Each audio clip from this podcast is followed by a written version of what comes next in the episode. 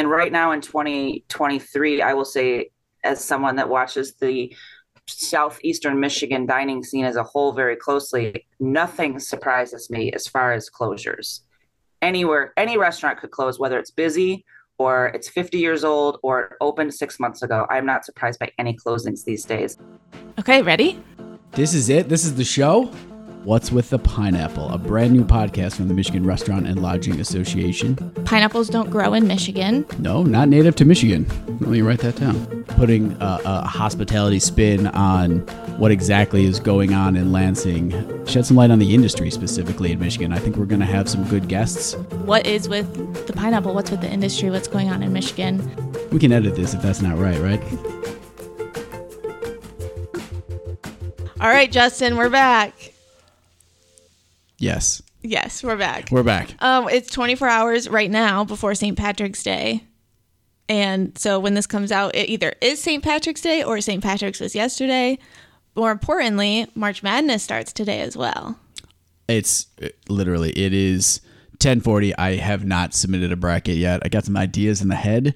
Crazy year, I think. It feels like an anyone can win kind of a year. Um, so you know that's the that's the year you, you zag and go chalk. You go chalk. I don't know what that means. That means you pick more winners than upsets because assume Oh. that because anyone could win, that more upsets would happen. No, go chalk. Go the other way. Zag. So it's Inefficiency in the market. so it's reverse reverse psychology. Yeah. Huh.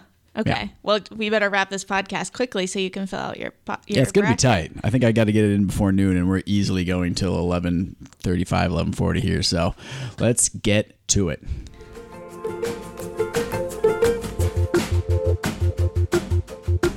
All right. Jumping into current events, Pineapple Express. Absolutely. Okay, so the White House is planning for electric vehicle chargers at restaurants. This was a, a couple weeks ago. They announced that they want to, the White House wants to install 100,000 electric vehicle charging stations through public private partnerships with restaurants. This is part of President Biden's goal to reduce the number of gas powered passenger vehicles by 2030. So, what is your take on how the industry can participate in this shift across the country really Yeah, the shift's coming, and it feels like it's a it's a post partisan issue at this point, right? That it is not a gas powered Republicans versus EV Democrats, and this is I think I think this is getting pretty close to the consensus of 10, 15 years from now. It's going to be a slow build out, but a greater portion of uh, vehicles overall are going to fit this description, and there isn't enough infrastructure.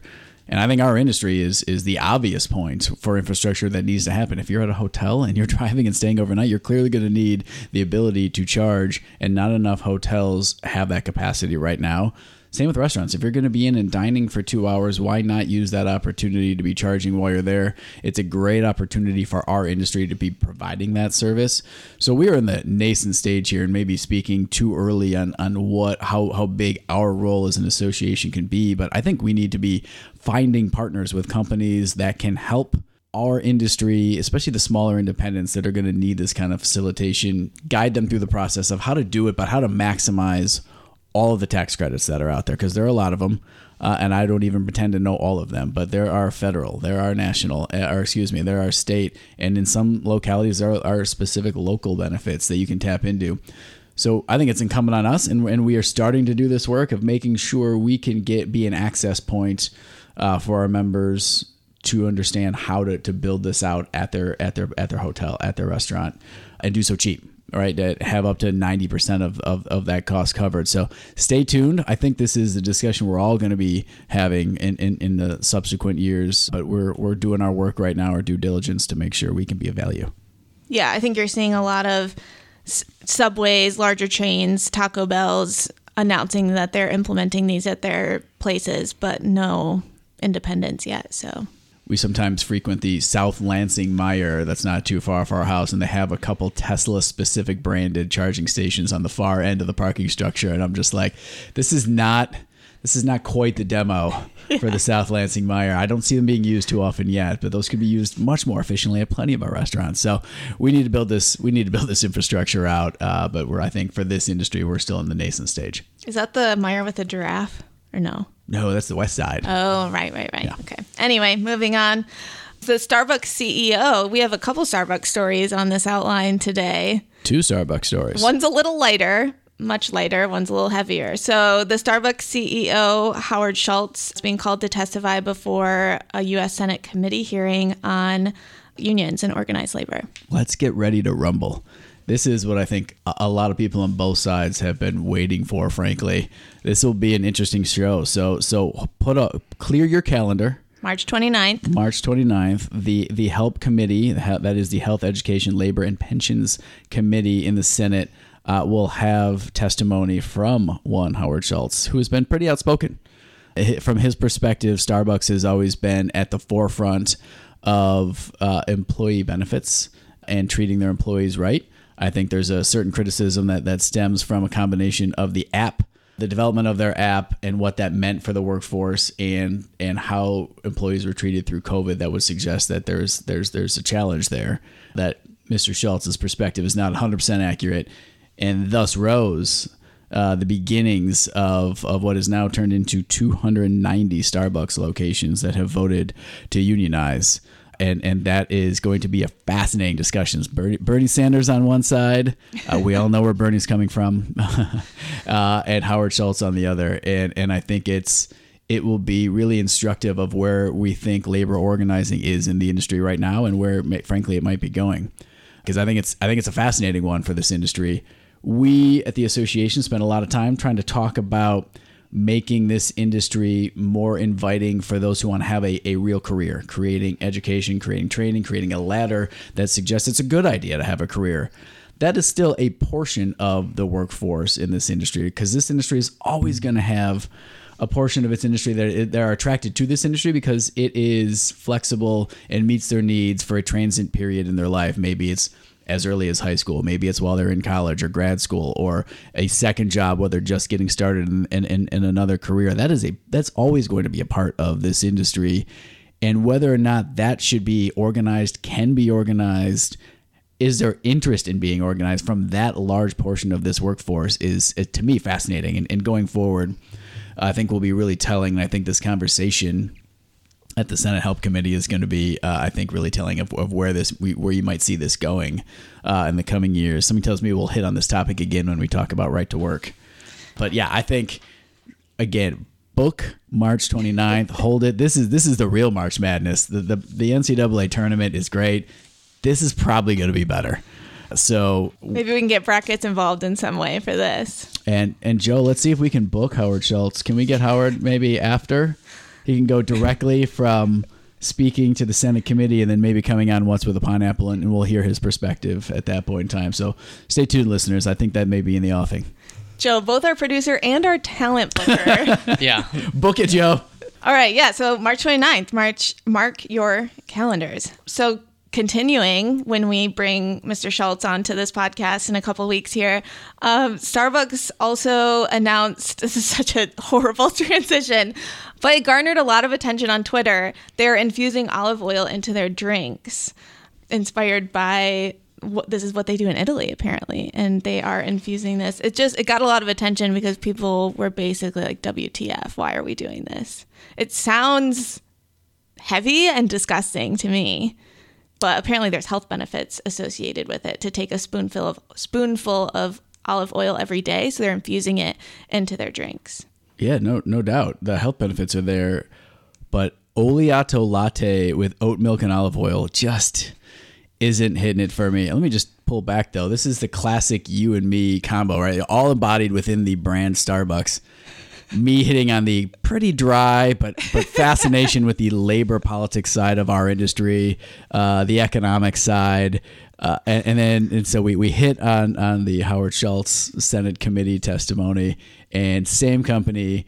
We come right back. I'm surprised you didn't have something here on Taco on, Bell. On Taco Bell yet, but the, the olive oil side. But this is, I mean, listen, it, it did draw a lot of. I remember seeing this for a couple days in a row of whether this was going to sell or not. I get the health benefit side, but man, it just as a texture feels like it's not going to be something I want to drink. Well, when we get Howard on the podcast, we'll bring some in. We'll do a live taste testing in front of him. Apparently, he pushed this specifically and is very passionate about it. I might be more inclined to just take a spoonful of olive oil than mixing it in with a, a, a coffee drink because I don't. We'll see. I don't know what I don't know. Haven't had one. Yeah, just do shots of it or something. Yeah. So, yeah, some might say that I'm the more fun counterpart of this podcast after you subtly insulted me there. No, I think I was implying that by far you're the more fun and interesting member. I'm, I'm here for the hard uh, the hard stuff, but I will I will definitely give a try of this. I don't anticipate, frankly, liking an olive oil infused uh, latte, but we'll we'll give it a run I don't think, I think it's starting in California, as so many things do. For better or worse. will make its way to Michigan eventually. Okay, so a couple uh, national data things. So the AHLA put out some data that hotels are planned to surpass pre-pandemic demand in 2023, and uh, local tax revenue generated from hotels is expected to surge. Um, Michigan is in the top 10 of those states, projected to have the highest gross increase for state and local tax revenue in 2023. I think we talked about this before on this podcast. W- We had the Michigan had the largest pipeline when the pandemic hit. So there was a lot of development started, about to start, had started, but hadn't been completed of any state in the country when the pandemic hit, which was terrifying for for where we were going to be and what what level of development we might find ourselves in uh, in the state of Michigan because we are. I still think we. I mean. I, I was just talking to my colleague from Oregon the other day. Oregon is a state, beautiful state, plenty of ocean coastline. I'd still take Michigan over Oregon any day of the week. Shots fired. Shots fired, Jason Brandt, but he knows this. They're they're a state that has a population that's just slightly more than half of what we have in Michigan. They have more than one thousand more hotel locations in Oregon than Michigan. So to me, we are still uh, th- and you we, we we talk pure Michigan a lot.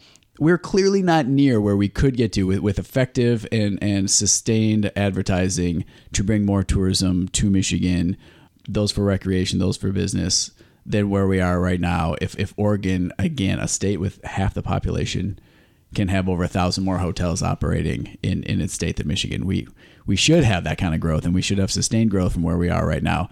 Not because the, the population of Michigan's growing, it's pretty static and has been for a long time. Right. But there should be more people taking advantage of the largest freshwater coastline in the world. Get to Michigan, people. You're saying people coming in and traveling and visiting our state, Yes. as Pure Michigan suggests. So we're talking about the growth of, of hotel tax revenue that I'm, I'm suggesting that's that's justified and, and doesn't surprise me. And there's a much higher ceiling than we are right now, but it's going to take some proper investment. It's going to take a realization that we aren't at a ceiling of what's what the potential for Michigan travel and tourism is, and that we need to invest strategically to get where I think a, a much higher ceiling could be. yeah, I agree with you on that. Yeah, don't make me go down the water route. We could have a 20 minute conversation now about the fact that we have all this fresh water and people are struggling to have any in the Southwest. Do- do- can we? You want to go? You want to go down the road of, of people wanting to the the suggestion we could just drain Lake Michigan and move it over to Arizona uh, as somehow a, a, a plausible policy solution to the lack of water. You know, insulting. How tremendously insulting that is to Michigan. How about you just move to Michigan? Enjoy Yeah. everything we've got here, all nine seasons that we bring. I think we're in third winter right now. yep. Yep. It was a dry early winter, but it's been a very, very wet late winter. Yeah. So this is what I'm saying though. I mean that, that level of fresh water is such an asset that, that people should and need to be experiencing positively. And people need to know about it. And they need a great hotel to stay at while they're here. Great points. Pure Michigan should continue to be funded. That's what I'm hearing. Maybe maybe Howard Schultz will talk to him about investing in Michigan when he's on the pod. Yeah. Perfect. Next week, two weeks from now. Two weeks. Joe. Yeah, give him at least two weeks, Joe. I think he's stepping down like next month, so we better get it get like that like done. in three like three days after. Yeah, Yeah, at the end of March, he is done. he's gonna do this. That's why he's going to have time to join us in April. Yeah, and he's just gonna go out guns blazing at this hearing. Yep. It's gonna be great. Okay. Anything else you wanted to hit on for Pineapple Express before we go on to pineapple plaudits? No, let's keep moving. Hit the plaudits. The Michigan Restaurant and Lodging Fund, commonly referred to as the MRL Fund, is your association's premier benefit offering. This successful self insured program was established in 1992 to help members control their long term workers' compensation costs. Owned and operated by its members, the MRL Fund offers the same protection as an insurance company, but with many unique benefits and savings not available elsewhere. With industry specific claims management and lower expenses, the fund passes the savings back to its members. The MRL Fund has returned $107 million back to its members since its inception, with over $7.4 million returned in 2023. This represents a 48% average return back, which is a substantial savings. The MRL Fund offers its members numerous loss prevention resources and loss control programs that are specific to the hospitality industry. This training has a strong focus on creating a safety culture in the workplace by educating owners and supervisors on ways to prevent accidents and keep their employees free of injury. For most members, the substantial savings is the primary reason why they insure with the MRL Fund. It has proven to dramatically reduce the overall costs of their workers' compensation insurance year after year. The MRL Fund is available to both large and small hospitality operators in Michigan. For more information, contact the MRL Fund at 800 686 6640 or visit mrlfund.org. All right, we have a few things on the list here. Some I've added in the last few hours. So, Ford's Garage opened a Novi location a couple weeks ago. I attended the special soft opening, and that team did a fantastic job. The food's great.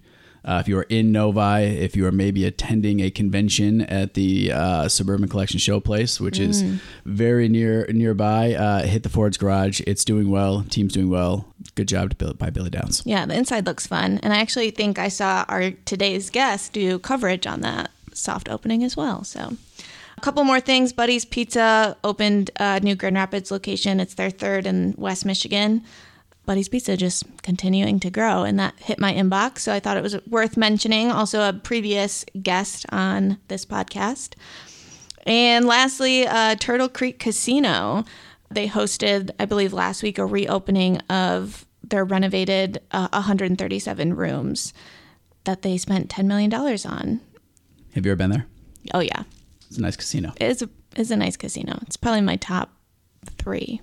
I didn't realize you were so into casinos. I'm not, but the people in my life are. Firekeepers is a good one. Yeah. Yeah, yeah, yeah. Yeah, but Turtle Creek's fun. They they are patient with you and teaching you how to play blackjack. Oh. Because they're slower sometimes. So, anyway, moving on into for fork's sake. The GA. No, I'm not done. We're not done. We got. Oh. I got some stuff. Okay. You didn't share that with me. Plaudits. Yeah, it's it's a new one. So I also went to Robert Song owns Maru Sushi, new board yes. member of the association. Maru Sushi, the sushi choice of the Winslow family. It fantastic uh, dinner the other night for my daughter's tenth birthday at Maru. Very nice. Also, Robert is getting into the bubble tea craze. Oh, and we talked about that on this podcast. Yeah. Your kids are very They're into obsessed. bubble tea. So he opened uh, what's called Gong Cha. He has the, I believe, statewide franchise rights to this place. It's right next to the Maru Sushi in East Lansing, and it is. They have five thousand different types of bubble teas. I don't fully understand all of them. Yeah, is this on Lake Lansing? Yeah. Yeah, I drove by last night and we were talking about that. Uh, I didn't realize what it was. Wednesday, so they are open uh, officially. Next Wednesday? No, no. Oh. As in right now. Oh. Yeah. Kids loved it. There's a million different options to go with. It's, a, some of it's insane to me. I mean, some of it's literally putting pudding, oh. pudding, pudding uh, into into a tea. It, like there's a creme brulee version. This is what my, my wife got, and they, they literally will sear it with the with the torch at the top wow. to get the the creme brulee uh, feel. It was. I just got a plain green tea. Are they doing anything with olive oil? Not yet. I think there's opportunity for growth. I've heard. Uh, but it's good though, and the kids love it, and now they want to go back. So uh, he may be onto something here with uh, with Gong Cha. Yeah, that's gonna hit your budget probably quite a bit. Oh yeah. Um, it's funny because we were talking about why would they open that right next to a sushi place, and that all makes sense now. There you go. okay. Anything else you had on your list? No, I think plaudits. I think we hit a lot of plaudits. That was a good one. Meet Mabel from BYOD. She is the future of profitability and operational excellence. With over 400 APIs and a complete suite of digital operational tools, Mabel integrates and improves your tech stack to help your team make better decisions in real time. Your MRLA membership gives you discounted pricing, a free 60 day trial, and white glove onboarding. Learn more at byod.ai. All right, for Fork's sake, government affairs segment, there's been a lot happening and moving pretty quickly by all standards. very busy, very fast moving start to 2023. The Democrats not messing around. They've got a, a, pent up agenda, uh, and they are going to move it. And they have demonstrated that. Listen, we I think we had said in January, maybe it was December, as we were forecasting the year, that it was going to take a while to build up the sort of expertise and, and what, what governing was just going to be like. When when you aren't doing it, it takes a little while to learn the process, the do's, the don'ts, the when to go fast, when to go slow. And they're just charging full ahead with, with narrow majorities in both the House and the Senate and, and getting a lot of stuff done quickly. So let's some of these things, frankly, we're supportive of and, and working with and collaborating with Democrats on frequently at the association. So, yeah, let's hit some of the highlights real quick. Uh, the Cocktails to Go Sunset is, is one that we've been tracking for a while. Frustrated we didn't get it done. Uh, it's bipartisan support. Uh, and and it just didn't get it done before they decided they were just done doing legislation in 2022. So it's been reintroduced. Senator Mallory Mallory McMorrow out of Royal Oak is the Senate sponsor. They had a hearing last week. Great restaurant member, Whiskey Taco Foxtrot out of Clawson came in, testified, did a great job talking about the value of cocktails to go, how it got them through COVID, and how it's just a big part of their business model right now. Like so many other things, I think I, I think it's just the expectation of consumers now, uh, and that we really have the safety protocols down to make this work. So great, great hearing last week. That is expected to move literally today out of a Senate committee, and we're going to keep pushing. We'd love to see this move out of the Senate altogether before they break uh, a little bit later this month in March, because there hasn't been much pushback. I think people recognize this has been helpful for the industry. It's it's meeting consumer demand where it is, and it's also bracketing the safety protocols where it needs to be to make sure that alcohol isn't getting into the hands of of people it shouldn't. So I expect to see this continue to move. But thanks to Senator McMorrow for introducing and, and moving that forward. Moving this week quickly. Also, and, defying uh, my expectations on a timeline. I think maybe we even talked about this. Right to work is going to be repealed. Uh, it ca- it is it is out of the Senate. It was out of the House last week, out of the Senate this week. The same goes for prevailing wage. Prevailing wage that's a specific wage standard, uh, and, and often means, usually means, uh, union-based labor for all government-related projects, um, including schools. So those two things together in one, moving right to work is a tough one. It's you know we were on a coalition to keep right to work. It's not the number one issue to this industry specifically because not a large portion of this industry is organized, so it doesn't directly affect a whole lot of this industry. But as we've said for the last year and a half, we've never seen so much organizing activity around this industry as we are seeing right now. And as we talked earlier in this podcast, I think some of the interesting things for how organized labor impacts this industry is a lot of we, we, we're professionalizing the workforce uh, but there's still a, a large part of this industry, restaurant, hotel alike, where people are here in a transient nature. It's not their forever job. They're working in high school, they're working in college, maybe their early 20s before moving on to do something else, and they like that flexibility. Do those people want no choice whatsoever if, if, if 50% choose to organize a location? It's, it's going to be interesting the dynamics if actually labor organizing continues to be a trend that happens in this industry. But as of today, in 2023, it's a very, very small portion of of the industry uh, in, in restaurants. A little higher in hotels, but even there, it's it's not overwhelming. Well, and how could that impact the workforce issues if it's not something our industry wants to participate in? But that trend continues. We're already we're still having workforce issues. We're still thirty thousand jobs down in this industry, so that could have a negative impact there as well. Correct?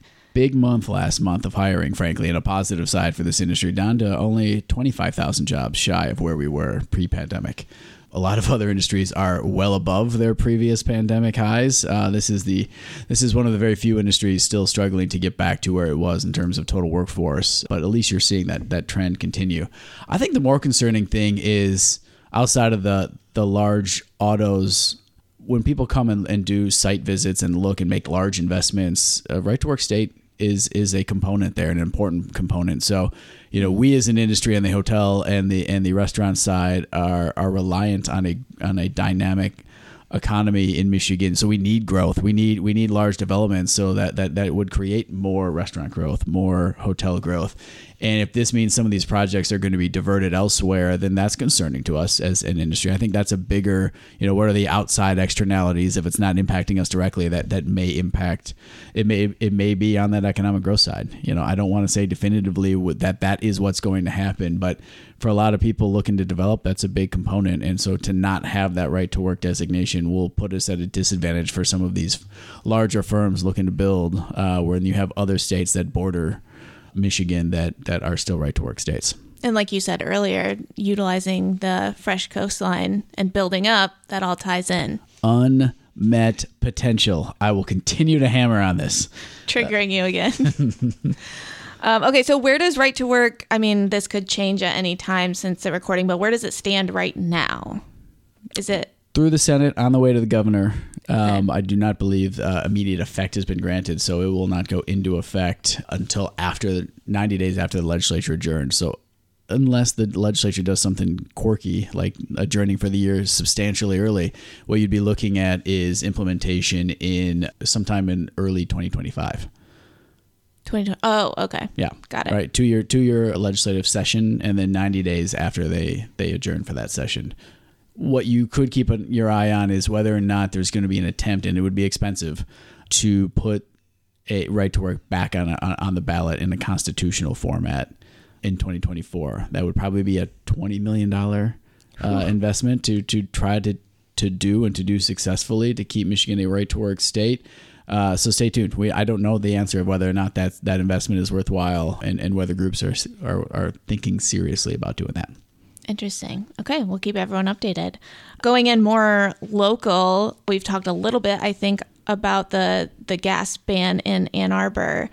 We've been doing a lot of work on that, frankly. What is the status? I think we might have covered it in that first episode when the audio had some issues. So maybe a, a recap would be helpful too for listeners. Yeah, just real briefly, it's, it's what you think it is. It is a ban on natural gas on, on future developments and this would be for the city of Ann Arbor, right? Is the city of Ann Arbor proper looking to pursue a, a ban on this. So, new restaurants, new hotels, new any development, residential or otherwise, uh, as originally proposed, would not be able to use natural gas. That's obviously a disaster for restaurants. I think it's a real challenge for hotels, frankly, yeah. as well. But there, we have really been in the fold here, operating and engaging, building some grassroots.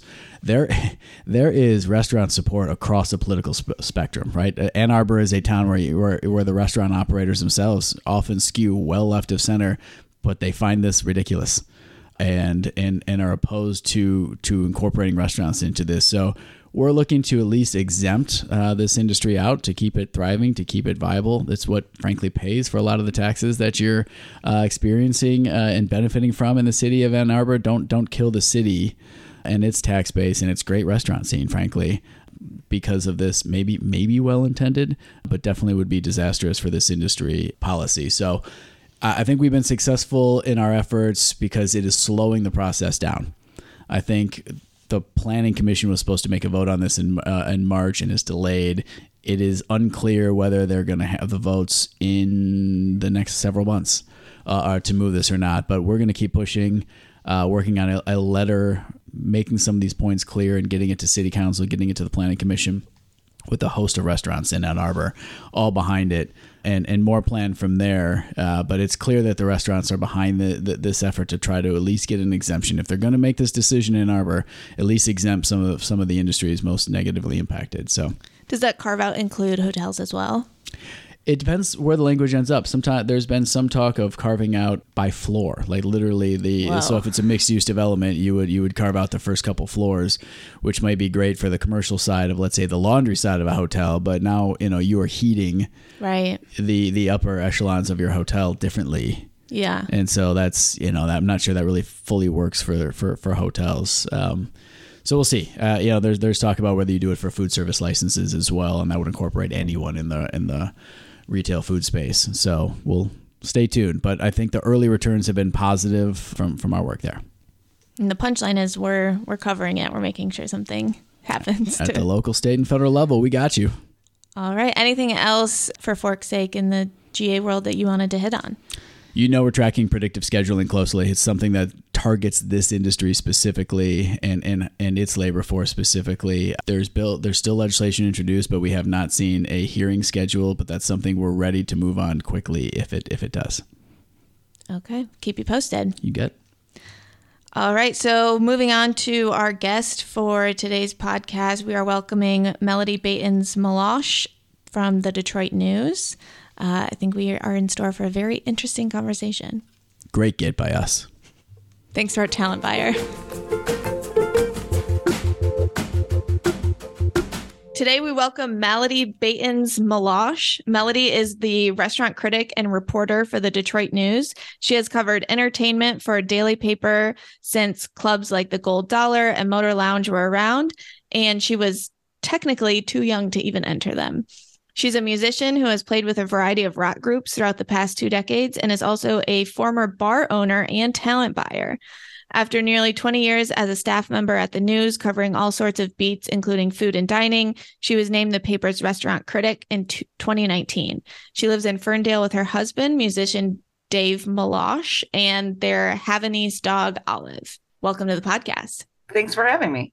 Melody, we are psyched that you are here. I am a big fan, big fan, and read a lot of what you put out. We're we're fascinated to hear your take on the Detroit scene, how you go about what you do, and then you know we're gonna we're gonna we're gonna go in the Wayback Machine and talk a little bit about some early two thousands garage rock as well. But I think Emily's got first question. We're gonna get started. Yeah. So when you started your career as a reporter back then, did you start in the entertainment sector, and then what brought you over to the restaurant critic side that you're in now? Yeah, a lot of luck and being in the right place at the right time for sure. But I started when I was very young as an editorial assistant doing the entertainment calendar, the music calendar. And I had done some blogging before because this was late 90s, early 2000s. So I was doing a lot of entertainment blogging. And that's when you know the news i had something to show the news and they hired me as an ea so i did a lot of band of the week type stories a lot of a lot of listings there was a huge focus on music listings, theater listings in the paper at that time. And that was a big kind of detail oriented job. So I did that for many years and then started writing more about the bar scene and nightlife, local music, of course. You know, we had, I kind of was helping the mu- music critic, the music columnist to kind of support her in, in covering the scene because, you know, the White Stripes, Kid Rock, Eminem, techno was all very, they're making a lot of news in, in the early 2000s. And then, you know, from the bar scene, it just kind of, you know, restaurants started making more news in like the late 2000s i would say but i always tried to help out with that you know beat as much as i could but it was really when you know things started opening more. And we had a restaurant critic molly abraham but we really had use for more of the day-to-day covering restaurant news. So that's when i really started that like more than 10 years ago. Yeah because i guess then that was how shows got announced. That there was no social media. There was no communicating don't age shame Melody and Well, I. I knew that. I we we get- are contemporaries and melody i used to read that section religiously in my early 20s all the time and i'd come back down from the east lansing area to, to meet all my friends and go out in and around detroit i would always read that detroit news section so kudos to you for for doing it because it was great Thank you. Yeah, it was you. That's what you did before you you went out. You had to pick up the Detroit News, maybe the Free Press, definitely the Metro Times, because that was sitting right there in the bar, and you're like looking at the ads and looking at the listings and and seeing the spotlights. Because yeah, there was you know MySpace was still a couple years away, and that wasn't MySpace wasn't very helpful for that anyway. Right. Yeah. And then you said late 2000s was we started to see that more openings and the resurgence of the restaurant scene. So, how did you view that from your perspective in that transition at the news?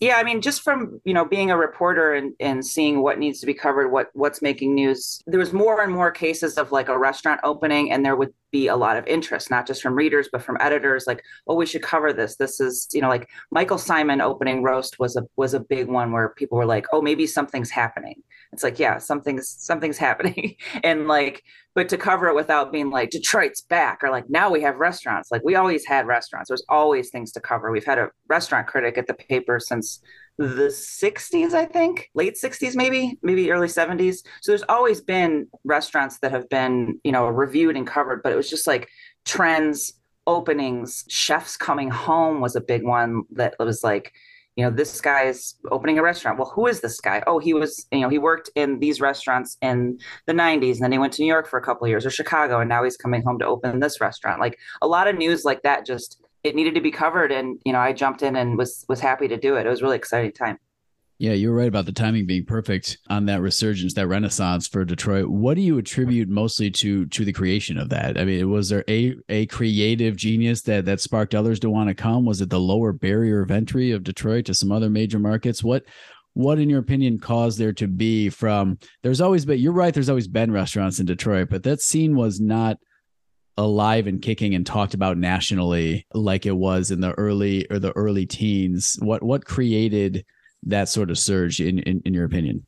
It's a good it's a good question, and I can only give my opinion on it, and I can put my business reporter hat on all I want, but I really, you know, it's hard it's hard to say. Like, was it more of a Dan Gilbert development, like here's a space for you guys ready to move in, or was it more about chefs coming home? Why were they coming home and opening restaurants? You know, was it Instagram? People got more into in Food Network. Did people get more into food and taking photos and being like, what are you doing tonight? Oh, we're going to this restaurant in Hazel Park or this restaurant in Corktown or this restaurant on the west side or whatever, you know, things like that. It it could be any of those things. It's probably a mix of of all of those things.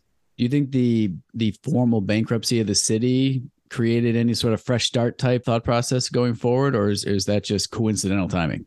I think it I think it must because it did coincide and I think that there was a push to, you know, have something in the city and to have people come you know back downtown as they said even though a lot of people never left downtown of course but i think as far as people opening restaurants they wanted to do it in the city you know talking to people across the country 20 years ago or, or 15 years ago they don't really go oh yeah detroit and it's restaurants. But now it's like they kind of know and like oh i heard about that place. Don't you have a like a, a cool restaurant there? It's like yeah there's a couple of them but like you mm-hmm. hear more of a national like buzz about detroit's dining scene that you didn't. And maybe that came after the very newsworthy national news of the bankruptcy of the city. But yeah, I think you could definitely consider that all of, you know, a fresh start. And there's, I think there was just more of an effort put forward to make a place for restaurant owners, not just people kind of waltzing in into the city and buying the one dollar houses that you see in the headlines, but also people that have been in the city,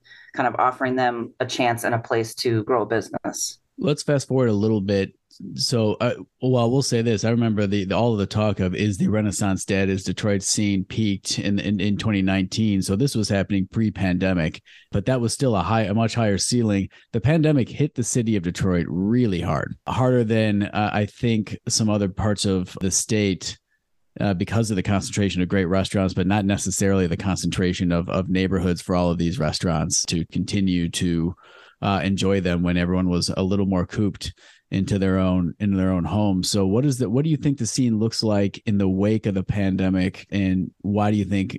Yeah, am I am I accurate in my in my assumption of of why the city was hit harder? The the, the restaurant scene in the city was hit harder because of the pandemic, and and what do we look like now coming out of it in the city?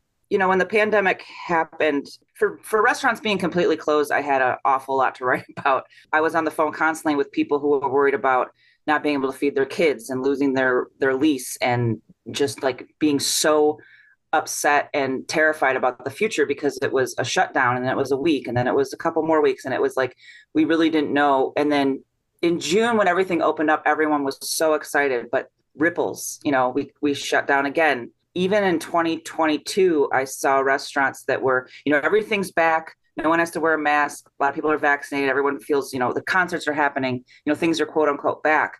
And people are, you know, a lot of businesses were saying, you know, actually, we're not going to make it. Even though this is over, it was too much of a hit, or things have changed so much where we can't go on, or I'm going to retire. I think this is it for me. I made it through this. Now I don't know what's next, but I'm done. You know, you see a lot of people not not giving up at all, but I think that just being like, this is a good time for me to do something else and get out of this business or change the way I contribute to the business.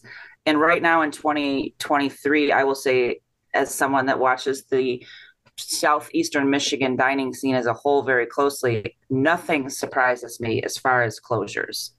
Anywhere, any restaurant could close, whether it's busy or it's 50 years old or it opened six months ago. I'm not surprised by any closings these days, and largely because of the pandemic ripple, whether it's the struggles with the staffing and, and supply chains and rising costs to just people being burnt out and deciding to, you know, spend more time with their families and do something else.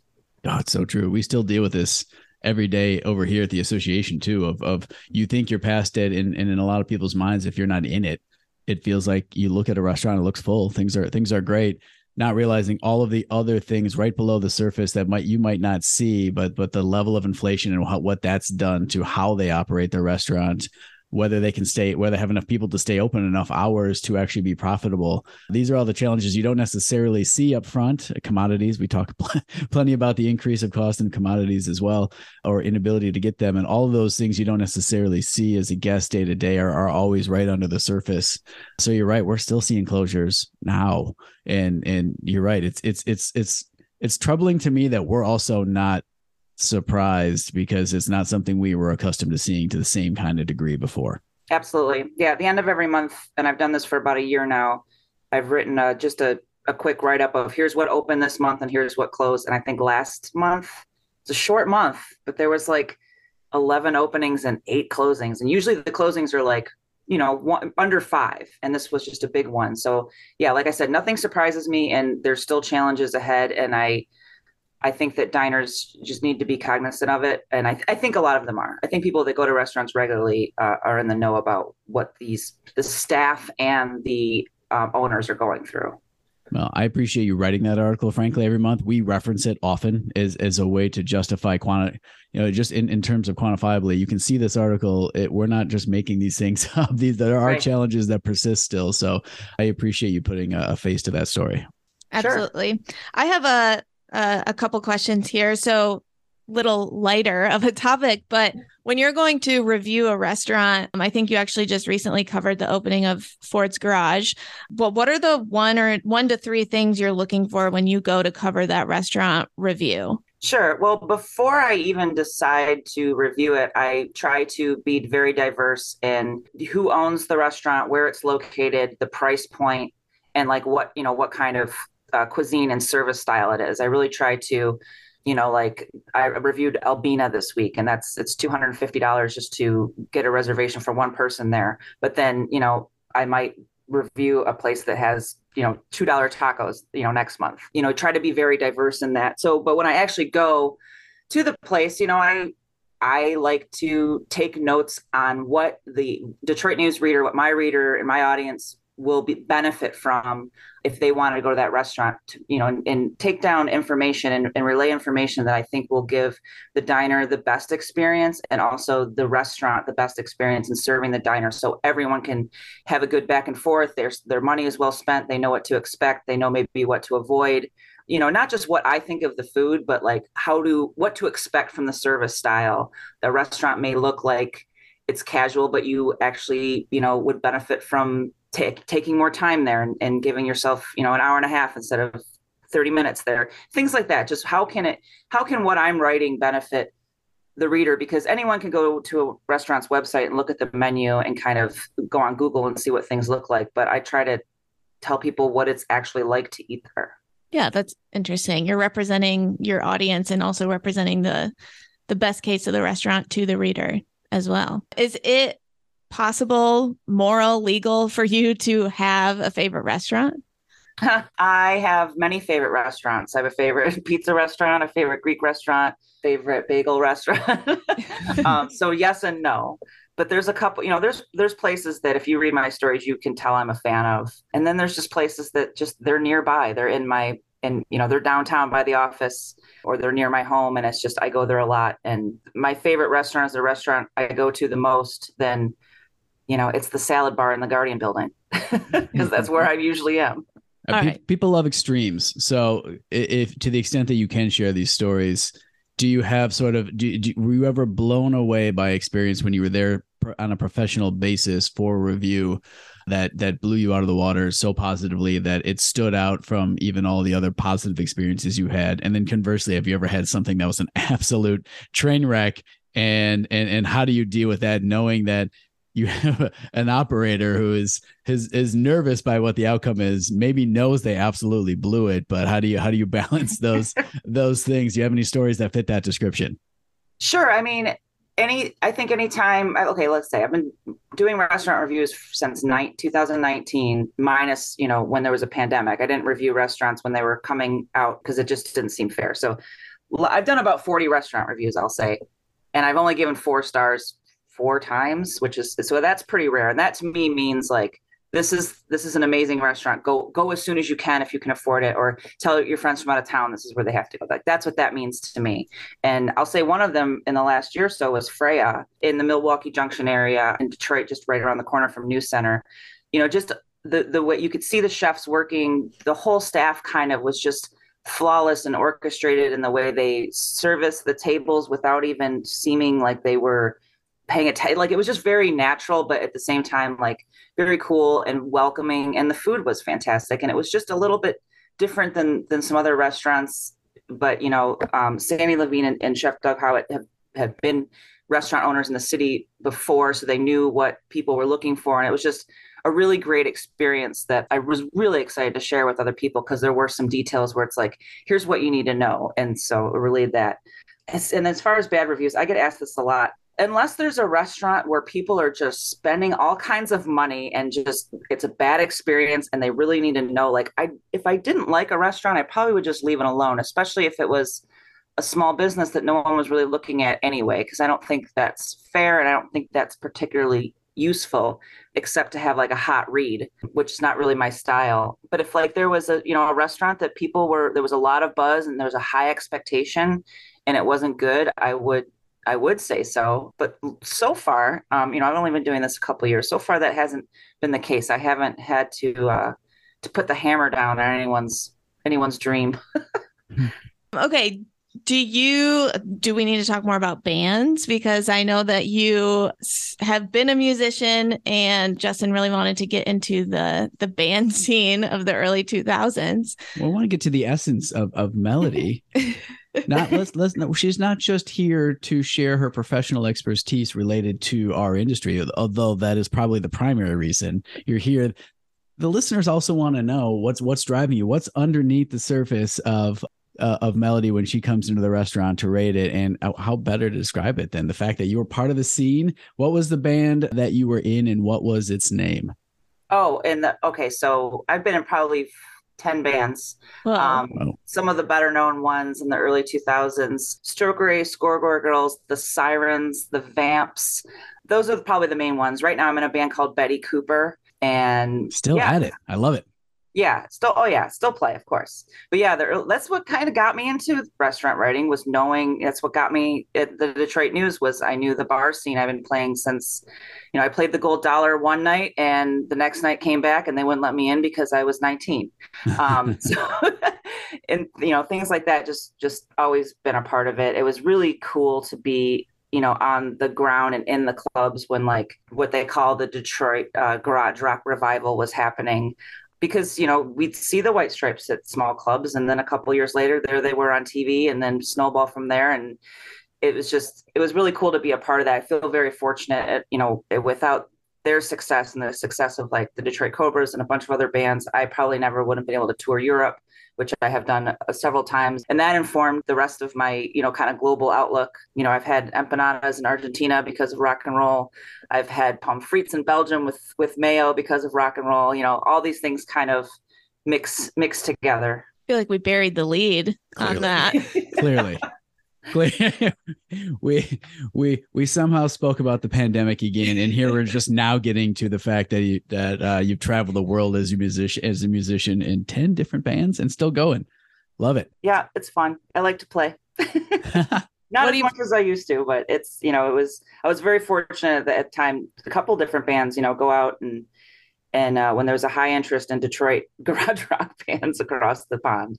I wonder if we been if I've been to a show you played it at some point in time. I, we, we would always follow the Sights in the in the early 2000s. My buddy is in a band. I think it's still called False City, and and we when we played with uh, them or we went to go see them at all of these different locations. Some of the ones you've mentioned, frankly, already. So that's why I felt the kinship when I when I when I saw uh, I think this this conversation pop up on Twitter a few months ago. Yeah, I mean the sites were are one of the greatest Detroit bands of that era. Their second album is I still listen to it. It's a masterpiece. It's absolutely fantastic. Me too. all these years later. Yeah. You've been through a couple revivals, it sounds like, with the restaurant scene in Detroit and then garage bands. So very interesting. Do we want to get Let's get into lightning Into round. We're lightning gonna, round. Melody, we're going to let you get out of here, but we got some fun questions we always ask guests at the end, and we tailored them a little bit, just a tweak for you uh, to make sure we hit the Detroit restaurant scene. So, Emily, you are up. all right? What is your favorite style of pizza? Well, Detroit style, of course. It's an easy. So that was a Yeah, softball. I do love a floppy. Yeah, I like a floppy slice, but I think about Detroit style pizza all the time. Yes. Detroit was just named number one place again for pizza, same as last year. So take Right. that, Chicago. Rightfully belongs right here. Yes. Um, what's your go-to cocktail? I would probably say it's not very creative, but I do like a old fashioned or Manhattan or anything, um, anything smoky, a whiskey forward, bourbon or scotch. Love that. What's your whiskey of choice then? For bourbon, uh, you know, bourbon, Old Forester, I've kind of been enjoying lately, and scotch, anything, anything peaty, funky, smoky, log cabin-ish Like the older the better, the weirder the better. If it tastes like eating dirt, you are all in. I want, yeah, please, big, big pour. I love it. Um, which Detroit sports team will make the playoffs first? I don't know. I do like the Pistons, so I'll say the Pistons. yeah, I don't. I I'm a very very peripheral, very weak sports fanatic. I am I am a fair weather fan for sure. I love that you're the playoffs. I'm like, wait, where's the party? Let's go. But preseason and all that, I'm like, wait, what's the what are we doing? I spent the 2004 playoff run for the Pistons. I was down there working for the summer, and we'd go every night to the Berkley front to watch all of the, the Detroit Pistons games when they won the, the Yeah. championship that year. That was exciting. Yeah, I I'm was like- watching in Hamtramck that that year. I remember. Oh, yeah. sure. It- like it's insane to me to think about this now, but it's 2004. We were watching those on like 27 inch not flat screen TVs.